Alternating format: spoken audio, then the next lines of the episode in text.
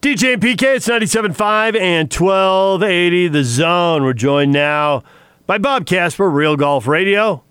Bob, good morning.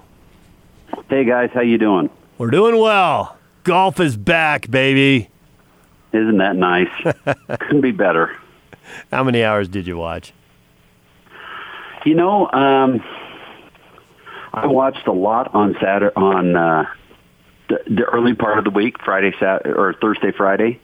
Um, some on Saturday and some on Sunday. I was playing a little golf tournament yesterday and Saturday myself in the afternoon, keeping tabs on things. But uh, the first couple of days, I watched a lot.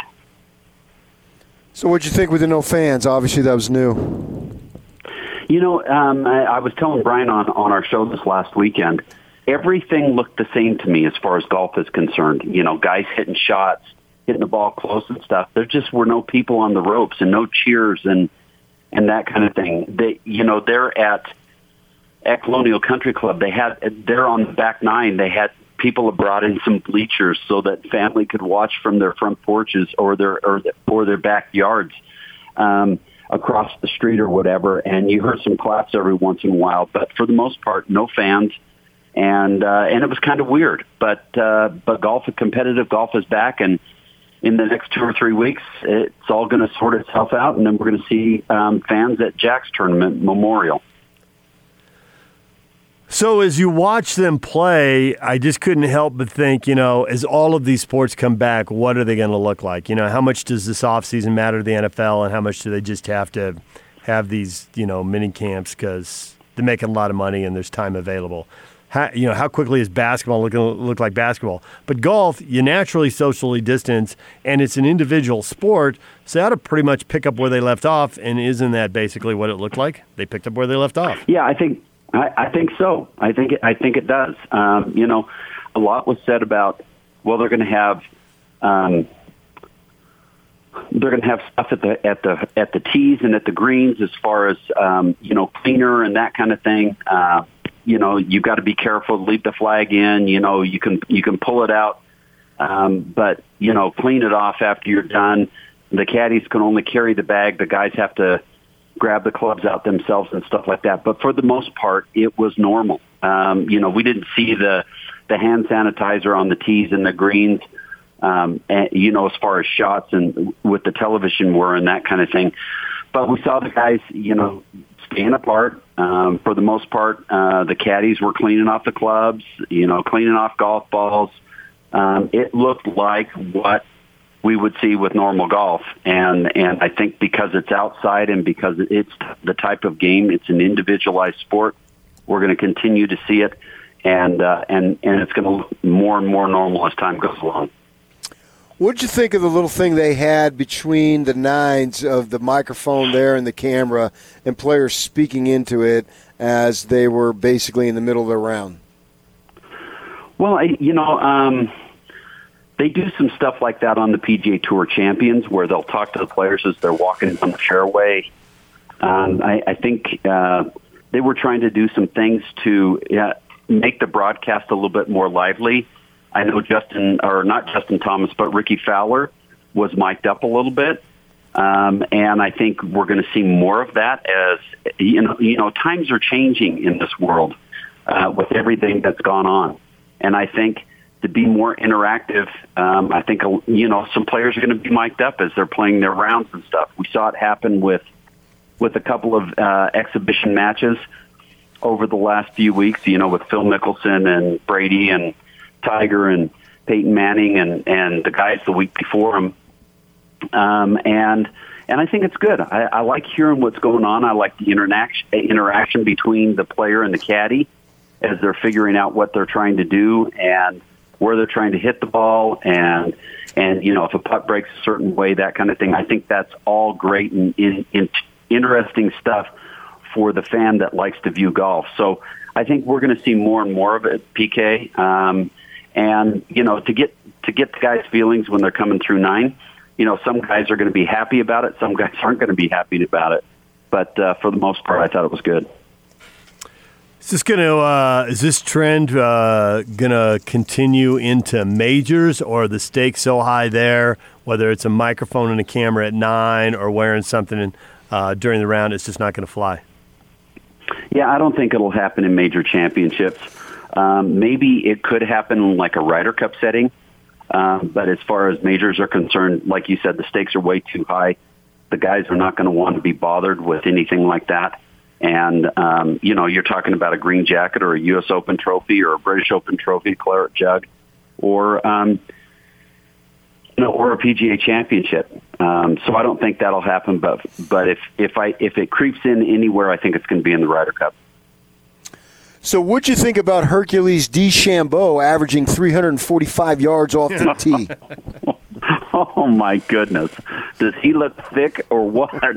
I mean, I saw pictures of him from from a year ago to this year, and you know he's put on golf like I know he's he was boasting he put on 20 pounds of muscle during the three months they were off for COVID, and I know in during the off season last year he put he boasted putting on 20 pounds. So he's he's saying he put on 40 pounds of muscle, and I'll tell you what, he, he's proved it with how far he's hitting the golf ball, 345 yards, and it's it's pretty scary because he still has his touch um, he's he's hitting a lot of good shots. He put himself right in the mix of everything, um, and had an opportunity to win the golf tournament. But uh, he's just hitting the ball so far; it's crazy. So we got to have 525 yard par fours then, right? That's got to be just become routine on the PGA Tour. Well, 500 yard par fours are, are routine in, in uh, especially major championships. Um, yeah, uh, you, you got you got a couple of those every time you play a golf course in a major championship. Um, they they stretch them out as far as they can and and put those in there because the guys are just hitting the ball so far. Uh, you know, you look at a guy like uh, Jordan Spieth. A few years ago, he's hitting two. I think he was averaging around 290, 294, something like that. And this week, and yeah, it's dry and the fairways are running a little bit and that kind of thing but he was averaging like 315, 317 off the tee. You know, that's that's almost that's that's over 10 yards further than what he's normally used to. And so, you know, the guys are the guys are getting stronger. They're working out hard, um, and they're able to uh, transfer that into how far they hit the golf ball off the tee and how close they get to the greens. Okay, so I'm reading a story by Colin, well, not by Colin Montgomerie, it's quoting him, and he says, I'm an advocate of what Jack Nicklaus proposes a tournament golf ball for professionals that goes only to 80 to 85% as far. The time has come because we can't build, keep building courses at 10,000 yards. and he goes on about that, and I'm sure you're aware of it. What do you think about that, though? Well, I don't think golf courses will ever get to 10,000 yards. That's a, quite a bit of an exaggeration. Um, I mean, you look at major championship courses when they tip them out, you know, they might get to 7,800 yards. Um, you know, I, I would say, you know, 8,000 to 8,500 yards is probably going to be on the extreme level. They're not going to ever get close to 10,000 yards. Um, but I understand what they're saying about the golf ball the problem I have with it is if if you limit a golf ball to 85% of where it's going right now, the long guys are still going to have the advantage over the short guys. The short guys are going to hit it shorter, and the long guys are going to still be able to um, to hit it out there and get it get it close to the greens. So um, you know you can't fault a guy for going out and working on his um, on his physical strength and everything to try to be able to hit the golf ball further and because that's where the game's going. The game's going towards that that bomb and gouge, uh, where you bomb it off the tee, and if you hit it in the rough, it doesn't matter because you're closer. I think what you have to do is condition golf courses and make them more difficult, so that when a guy does not hit a fairway, it becomes more penal for him to get the ball onto the green.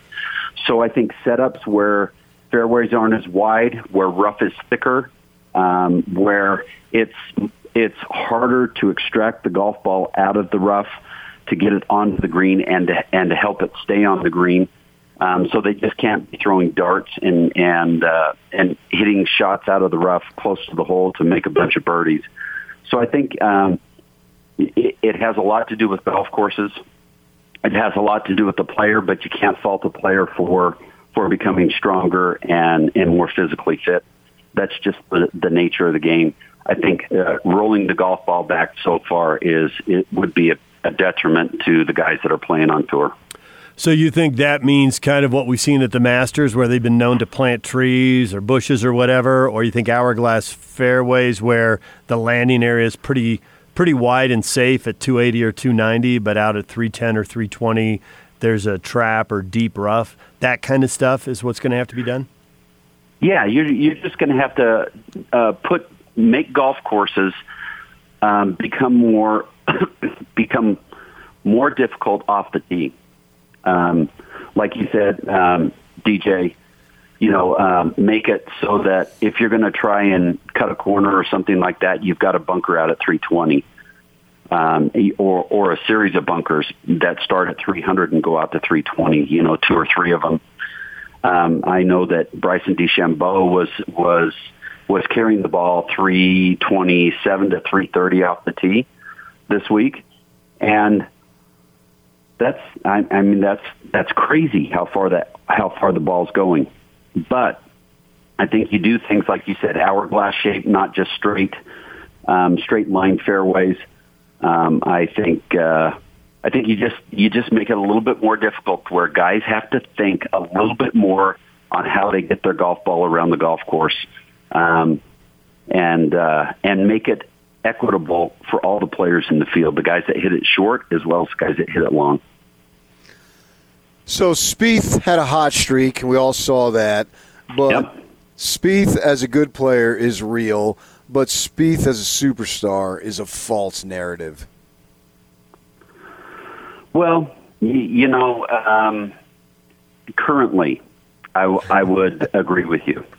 You know, you think of him in 2015 when when he won the Masters, he won the U.S. Open. He had a chance to make it into the playoff and missed the playoff at the British Open, um, and he finished second at the PGA Championship. You know that's that's a crazy, stupid year in, in in the game of golf where he had a chance to complete the career Grand Slam all in one year, and then uh, you know you, you see he's got two out of three major championships. The only one he needs before getting the career Grand Slam now is um, is the PGA Championship.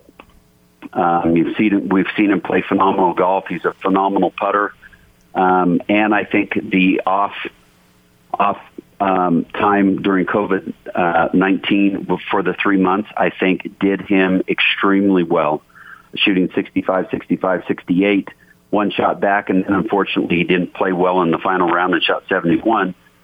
But uh, but I think we're going to see more of him. Uh, top 10 finish this this week, coming off of not really playing all that well all year long. And I think we're gonna we're gonna start seeing more of him. It's a great week this coming week with uh, they're playing at Hilton Head at at Heritage, um, and um, this is a golf course that that lines right up with him. He's going to play again this week. There's going to be you know the top five playing again this week. We're going to see a lot of guys, a lot of good players over the next little bit because the schedule now is stacked between now June and all the way through September with um, with a major in August, a major in September, the Ryder Cup in September, then the Masters in November, and guys have to get themselves into the into the um, Tour Championship and the playoffs by the end by the end of the season. So guys are going to be playing a lot of golf, the best players. So basically, what we're saying at Spieth is he can be a star, but he can be Phil. He can't be Tiger. Yeah, you know, the thing about Spieth Jordan is he's young enough that um, you don't write him off right now. Um, he's not in his superstar category right now.